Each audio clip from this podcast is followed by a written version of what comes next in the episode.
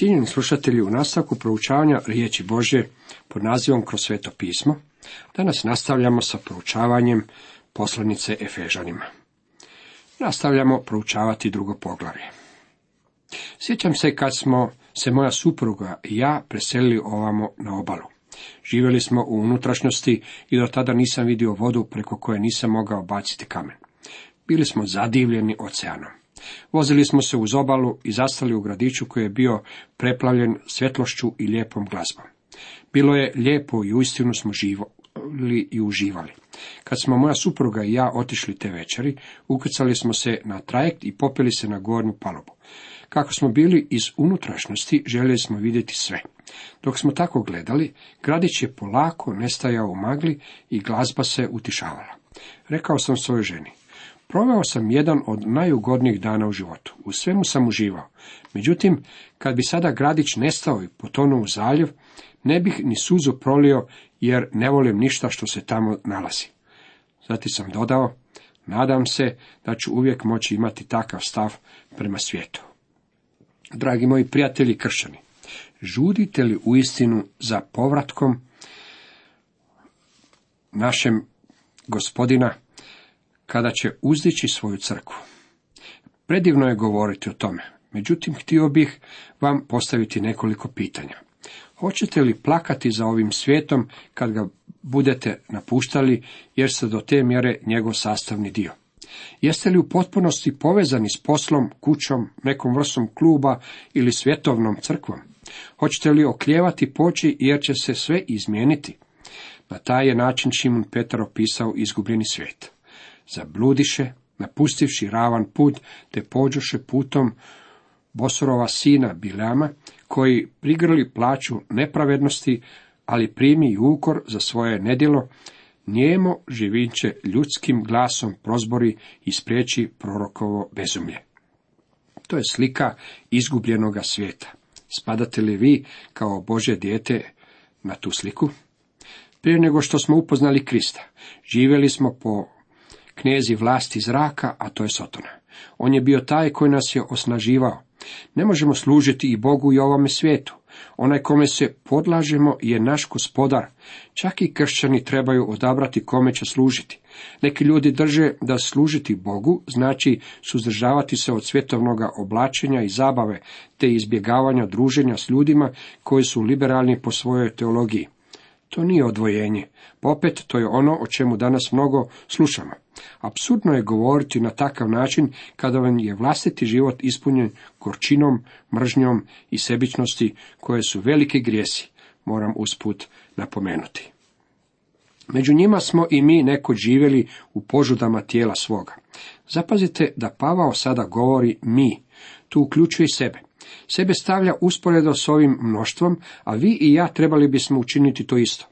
Ovaj stih moglo bi se proširiti, među njima smo i svi mi nekođe živjeli, provodili svoje aktivnosti, svoj stil života u požudama tijela, to jest u našoj staroj naravi, vršeći požude tijela i misli, našoj staroj naravi našem umu, i po naravi bili smo djeca gnjeva kao i ostali. Nažalost, postoji mnogo kršćana koji žive za tu staru tjelesnu narav, žive na način na koji žive i ljudi svijeta. Njihov stil života motiviran je bezbožnom filozofijom i njime upravljaju sotonska načela. Posjetio sam dom jednog čovjeka koji slovi kao izuzetni kršćanin, biznismen. Pokazao mi je svoj lijepi dom i pričao mi o svojoj ljubkoj dječici. Zatim mi je govorio o svome poslu i o časima koje je primio. Nikada nije spomenuo svoj odnos s Kristom. Vidite, nešto je pogrešno postavljeno u stilu života u koji je uključeno sve iz ovoga svijeta, a Krist je isključen. U ovome odjeljku drugog poglavlja poslanice Fežanima, Pavao nam opisuje prošlost, sadašnjost i budućnost crkve i svih vjernika. Često možemo na ulici naletiti na natpis predviđanje budućnosti. Čini se da su neki shvatili kako se to radi, obično vam kažu da ćete brzo doći do neke vrste bogatstva. Ono što mene uvijek zabavlja je da se takva mjesta obično nalaze u siromašnim dijelovima grada nisu sposobni osigurati dobar život samima sebi, pa opet drugima govore da će doći do nekakvog bogatstva. Kršćani se ne trebaju obraćati na takvim mjestima i takvim ljudima za pomoć. Bog nam je već otkrio kakva je naša budućnost, baš kao što nam je rekao kakva je bila naša prošlost i kakva je naša sadašnjost.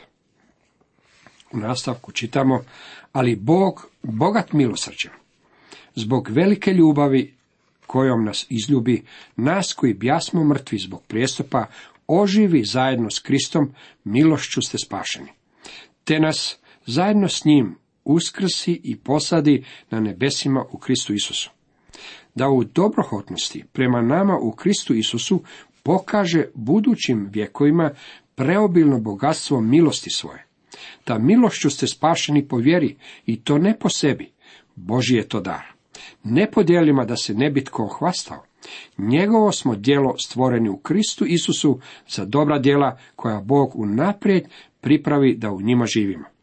Spominjite se stoga da nekoć bijaste neznabošci u tijelu. Neobrezanicima su vas zvali oni koji se zovu obrezani rukom na tijelu. I da u ono vrijeme bijaste izvan Krista, udaljeni od građanstva Izraelskoga, tuđi savezima obećanja, bez nade bjaste i neznabošci na svijetu. Sada pak u Kristu Isusu, vi koji nekoć bjaste daleko, dođoste blizu po krvi Kristove. Doista, On je mir naš, On koji od dvoga učini jedno, pregradu, razdvojnicu, neprijateljstvo razori u svome tijelu. Zakon zapovjedi s propisima obeskrepi da u sebi uspostavljajući mir od dvojice sazda jednoga novog čovjeka. Te obojicu u jednome tijelu izmiri s Bogom po križu, ubivši u sebi neprijateljstvo. I dođe te navijesti mir vama daleko i mir onima blizu. Jer po njemu jedni i drugi u jednome duhu imamo pristup ocu. Tako dakle, više niste tuđinci ni pridošlice, nego sugrađani ste svetih i ukućani Boži, nazidani na temelju apostola i proroka, a zaglavni je kamen sam Isus Krist. Maleni veznik, ali na početku stiha je vrlo važan. Ali Bog, bogat milosrđem zbog svoje velike ljubavi, s kojom nas je uzljubio, učinio nas je živima zajedno s Kristom. Bog je bogat milosrđem. Bio je milosrđan i meni. Smilovao se i vama. Tu se radi o radikalnome zaokretu. Nakon prva tri stiha koji su krajnje mračni i beznadni. Čovjek je potpuni promašaj. Nesposoban je spasiti samoga sebe. Bog na tu scenu smrti ulazi sa svojim milosrđem. Nema ga premalo i u prekrasni čas. Ima su višak milosrđa jer je beskonačan. Bog koji je bogat beskonačnim milosrđem. Ima baš ono što je ljudima potrebno. Ima ono što je i vama potrebno. Sve što se od vas traži je da mu vjerujete. Sirota žena iz siromašne četvrti Londona bila je pozvana da pođe na odmor na obalu sa skupinom ljudi. Nikada ranije nije vidjela ocean, a kad ga je ugledala, briznula je u plać.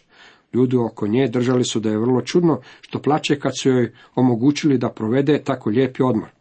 Pitali su je, pa zašto plaćeš? Pokazujući na ocean, odgovorila je. To je jedina stvar koju sam vidjela, a koja ima dovoljno. Dragi moji prijatelji, Bog ima čitave oceane milosrđa. Ima je dovoljno, spašava nas svojom milosti. Što to znači biti spašen Božom milosti? Bili smo mrtvi u prijestupima i gresima, te smo bili u potpunosti nesposobni spasiti sami sebe. Bog dolazi na scenu i u svojoj milosti poseže prema nama. Zašto to čini? U nama ne nalazi povoda za takav postupak. Nalazi ga u samome sebi. Kad je Bog sišao da bi izbavio Izrael, nije to bilo zato što oni su bili dobri i lijepi ili zato što su mu služili. Nisu to činili. Bili su narod tvrde šije. Bili su štovatelji idola. U pustinji su štovali zlatno tele. Međutim, Bog je rekao da je čuo njihov vapaj. Zašto ga je to potaklo na akciju? Zato što ih je ljubio. On također ljubi vas i mene. Bilo kako bilo, ne spašava nas svojom ljubavi, spašava nas svojom milosti. Godinama sam održavao proučavanja Biblije u jednome gradu. Zato su vrijeme skupine kršćanske mladeži radile na tamošnjim plažama i mnoge su mlade ljude uspjeli dovesti Kristu. Neke od tih ljudi pripadali su skupini hipija, međutim htio bih napomenuti kako sam uvidio da su mnogi od njih istinski vjernici. Došao sam do toga da više ljude ne sudim prema stilu oblačenja, tada bih i knjigu prosuđivao prema koricama. Slušali su naš radio program i naše kazete, te su upotrebljavali naše knjige, međutim tada to još nisam znao. Kad sam otišao onamo prvi puta držati predavanje o Bibliji, u prva dva reda sjedili su ti mladi ljudi. Moram napomenuti kako su neki od njih bili odjeveni na krajnje neobičajni način. Imali su dugu kosu i sve je to bilo povezano s tom kulturom. Ako ćemo iskreno, prvi su me mah šokirali. Međutim, zapazio sam da imaju sa sobom svoje Biblije i bilježnice. Te malo duhovnoga života, što je u današnjim crkvama malo teže naći. Ti su mladi ljudi očitovali trunčicu pravoga života. Jedan mladić koji je dolazio na predavanje, pristupio mi je, nosio je smiješni šešir na kojem je posvuda pisalo ljubav, ljubav, ljubav. Imao je i smiješni kaput na koje je posvuda napisalo ljubav, ljubav, ljubav. Imao je ljubav, ljubav i na hlačama, pa čak i na cipelama. Pitao sam ga, zašto imaš posvuda po sebi napisano ljubav? Čovječe odgovorio mi je, Bog je ljubav. Pa rekao sam slažem se s tobom, ništa nije isti niti od toga. Zatim je dodao, Bog nas spašava svojom ljubavi. Odgovorio sam mu, ne slažem se s tom tvojom tvrdnjom. Bog nas ne spašava svojom ljubavi. Možeš li mi navesti neki stih u kojem piše da nas spašava svojom ljubavi? Malo se počešao po glavi, razmišljao koji trenutak i odgovorio da se ne može sjetiti niti jednog. Ako nas Bog ne spašava po ljubavi, pitao je dalje, kako nas onda spašava? Odgovorio sam mu, ako ćemo iskreno, drago mi je da si postavio to pitanje, jer u Bibliji piše, da milošću ste spašeni po vjeri, i to ne po sebi, Boži je to dar. Ne po dijelima, da se ne bi tko hvastao, Bog nas spašava svojom milošću. Tada je mladić želio znati u čemu je razlika. Evo kako sam mu to objasnio. Bog te ljubi, nemoj to izgubiti iz vida. Bog ljubi sve nas, međutim Bog ne može na temelju svoje ljubavi otvoriti stražnja vrata neba i pustiti nas da uđemo unutra pod okriljem noći. Ne može razrušiti vrata neba i uvesti nas unutra zbog svoje ljubavi. Bog je također i svjetlost. Bog je moralni vladar ovoga svemira. Bog je pravedan. Svet je i dobar. Sve to svodi se na jednu stvar. Bog ne može činiti ono što je pogrešno, to jest pogrešno prema njegovim vlastitim standardima. Tako nas Bog nije mogao spasiti svojom ljubavi. Ljubav sapinje Boga. Možemo reći da je njome vezan. On može ljubiti bez da je sposoban spasiti. Mislio sam da ćeš mi navesti Ivan 3.16. Pogledamo što piše u tome stihu. U istinu, Bog je tako ljubio svijet, te je dao svoga sina jedinorođenca, da ni jedan koji u njega vjeruje ne propadne, nego da ima život vječni. Piše li da je Bog tako ljubio svijet, da je spasio svijet? Ne. Upravo to ne kaže. Bog je tako ljubio ovaj svijet, da je za njega dao svoga jedinorođenoga sina. Vidiš, Bog nije mogao svijet spasiti ljubavlju, jer dalje piše da ni jedan koji u njega vjeruje ne propadne. Ti i ja ćemo propasti. Izgubljeni smo grešnici, a Bog nas još uvijek ljubi. Međutim, Boža ljubav nas ne može uvesti u nebo. Bog je morao osigurati spasenje, pa je platio kaznu za naše grijehe. Bog ljubavi mogao je ispružiti svoje ruke pune ljubavi prema izgubljenome svijetu i reći, ako vjerujete u moga sina, jer je on umro za vas, ako dođete k meni na temelju toga, mogu vas spasiti. Bog nas ne spašava svojom ljubavi, Bog nas spašava po milosti. Ako ćemo iskreno, mnogo divnije zvuči ovako. Dok sam bio dječak, zapao bih u nemilost kod svojih roditelja zbog nečega što sam učinio pogrešno. Međutim, nikada ne mogu izgubiti Božu naklonost. Mogu izgubiti svoje zajedništvo s njim, zbog toga što greh prekida zajedništvo, ali nikada ne mogu izgubiti njegovu naklonost. Mogu žalostiti Božeg duha, međutim uvijek mu se mogu vratiti. Ako priznajemo grijehe svoje, vjeran je on i pravedan, otpustit će nam grijehe i očistiti nas od svake nepravde. Ako živimo u tami i tvrdimo da imamo zajedništvo s njim, tada lažemo. Ako u svetlosti hodimo, kao što je on u svetlosti, imamo zajedništvo jedni s drugima i krv Isusa Sina njegova čisti nas od svakoga grijeha. Ako živim u svjetlosti Bože riječi i vidim da sam pronašao cilj, krv Isusa Krista Božega Sina samo me i dalje nastavlja čistiti od svakoga grijeha. Zašto? Bog to čini po svojoj milosti. Bogat je u milosrđu i milosti. Bog ima ruke ispružene prema izgubljenome svijetu i poručuje mu, možete doći k meni ako želite pristupiti na moj način. Moram vas još jednom posjetiti da živimo u Božjem svemiru, u kojem On čini stvari na svoj način. Možda mislite da vi znate za bolji način, međutim vi nemate svemir u kojem biste vladali. On stvara pravila u svome svemiru, a vi ćete mu morati pristupiti na njegov način. On vas ljubi. Ne možete ga spriječiti u tome da vas ljubi. Isto tako, ne možete spriječiti sunce da sjaji, ali se možete ukloniti sa sunca. Grijeh, kršenje Bože volje, okretanje leđa Bogu, spriječit će vas da iskusite Božu ljubav. Ako pristupite Bogu kroz Krista, spasit će vas i iskusit ćete njegovu ljubav. Bog je bogat milosrđem. Bog nas je podigao iz duhovnog groblja. Naš trenutni položaj je taj da nas zajedno s njim uskrsi i posadi u nebesima u Kristu Isusu. Kakva je naša budućnost? Da u dobrohotnosti prema nama u Kristu Isusu pokaže budućim vjekovima preobilno bogatstvo milosti svoje. Jednog dana bit ću na izložbi. Anđeli će prolaziti i reći, vidiš ovoga, bio je izgubljen i nije vredio da ga se spašava. Međutim, danas je ovdje u nebu. Samo po Božoj milosti i dobrohotnosti bio je spašen i doveden ovamo. Biće to na Božu slavu kroz cijelu vječnost. Ja neću dobiti nikakvu zaslugu, ali ću biti ondje i meni je to dovoljno. Pridružit ću se vojsci anđela u pjevanju hvalospjeva Bogu zbog toga što me spasio. To je najdivnija nada koju imamo, barem koliko ja znam. Sve je to po Božoj milosti. To je čudo Božje milosti, kao što je izrazio pjesnik John Nefton, što grešnog spasi me. Ta milošću ste spašeni po vjeri i to ne po sebi. Boži je to dar. Ne po dijelima da se ne bi tko hvastao. To su predivni stihovi koji najbolje saživlju ovaj odjeljak o prošlosti, sadašnjosti i budućnosti vjernika. Bili smo mrtvi u prestupima i grijesima. Bog nas je spasio svojom milosti, podigao nas u nebesa u Kristu Isusu i jednog ćemo dana u nebu održavati Božju milost. Ništa od toga ne ovisi o našim dijelima ili zaslugama, jer milošću ste spašeni po vjeri. Naglasak je takav da odražava kako se radi o posebnoj stvari.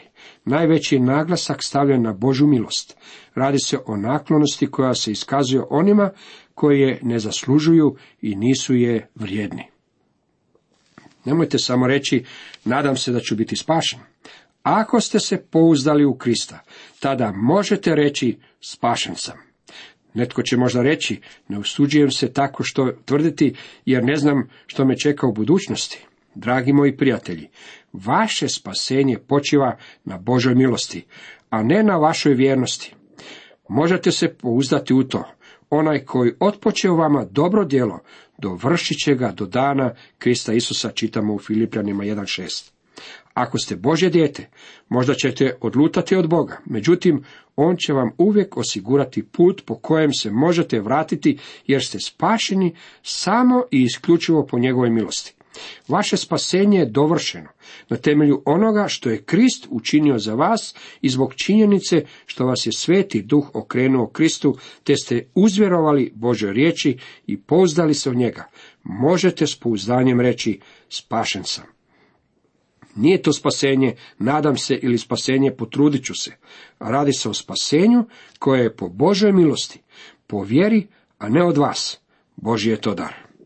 Božja milost teološki je definirana kao nezaslužena naklonost. Volimo o tome govoriti kao o ljubavi u akciji. Doktor Šafer, čovjek koji me podučavao teologiji, izrekao je sljedeću važnu tvrdnju o Božoj milosti i o Božoj ljubavi u knjizi Doktrinalno razmatranje poslanice Fežanima. Sasvim je u redu povući jasnu crtu između suosjećanje ljubavi Božje prema grešnicima i milosti koja im se sada nudi u Isusu Kristu. Božanska ljubav i božanska milost nisu jedno te isto. Bog može ljubiti grešnike neizrecivim suosjećanjem, a opet zbog poticaja božanske pravednosti i svetosti biti nesposoban izbaviti ih od pravedne propasti. Međutim, kako je već ranije bilo rečeno, ako je ljubav milostivo osigurala sve ono što božanska svetost i pravednost traži, Božja ljubav je tada slobodna djelovati bez ikakvih ograda u korist onih za koje je bila prinesena savršena zamjenska žrtva. To je Kristovo djelo na križu. S druge strane, božanska milost u spasenju je neograničeno Bože suosjećanje koje djeluje prema grešniku na temelju slobode već osigurane kroz pravednu osudu grijeha, osigurane kroz Kristovu žrtvenu smrt. Božanska milost može željeti spasiti, a opet biti nemoćna učiniti to zbog pravednosti. Međutim, božanska milost oslobođena je za djelovanje s obzirom da je Krist umro. Valja zapaziti stoga da vječni Boži naum nije samo očitovanje njegove ljubavi. Iako je njegovo milosrđe i ljubav poput milosti, spomenuto u ovome kontekstu i izraženo u Kristovoj smrti, umjesto toga radi se o očitovanju njegove milosti. Iz beskonačnog izvora svoje milosti Bog iskazuje grešnicima milost bez ograda ili kočnica. Cijenjeni slušatelji, toliko za danas.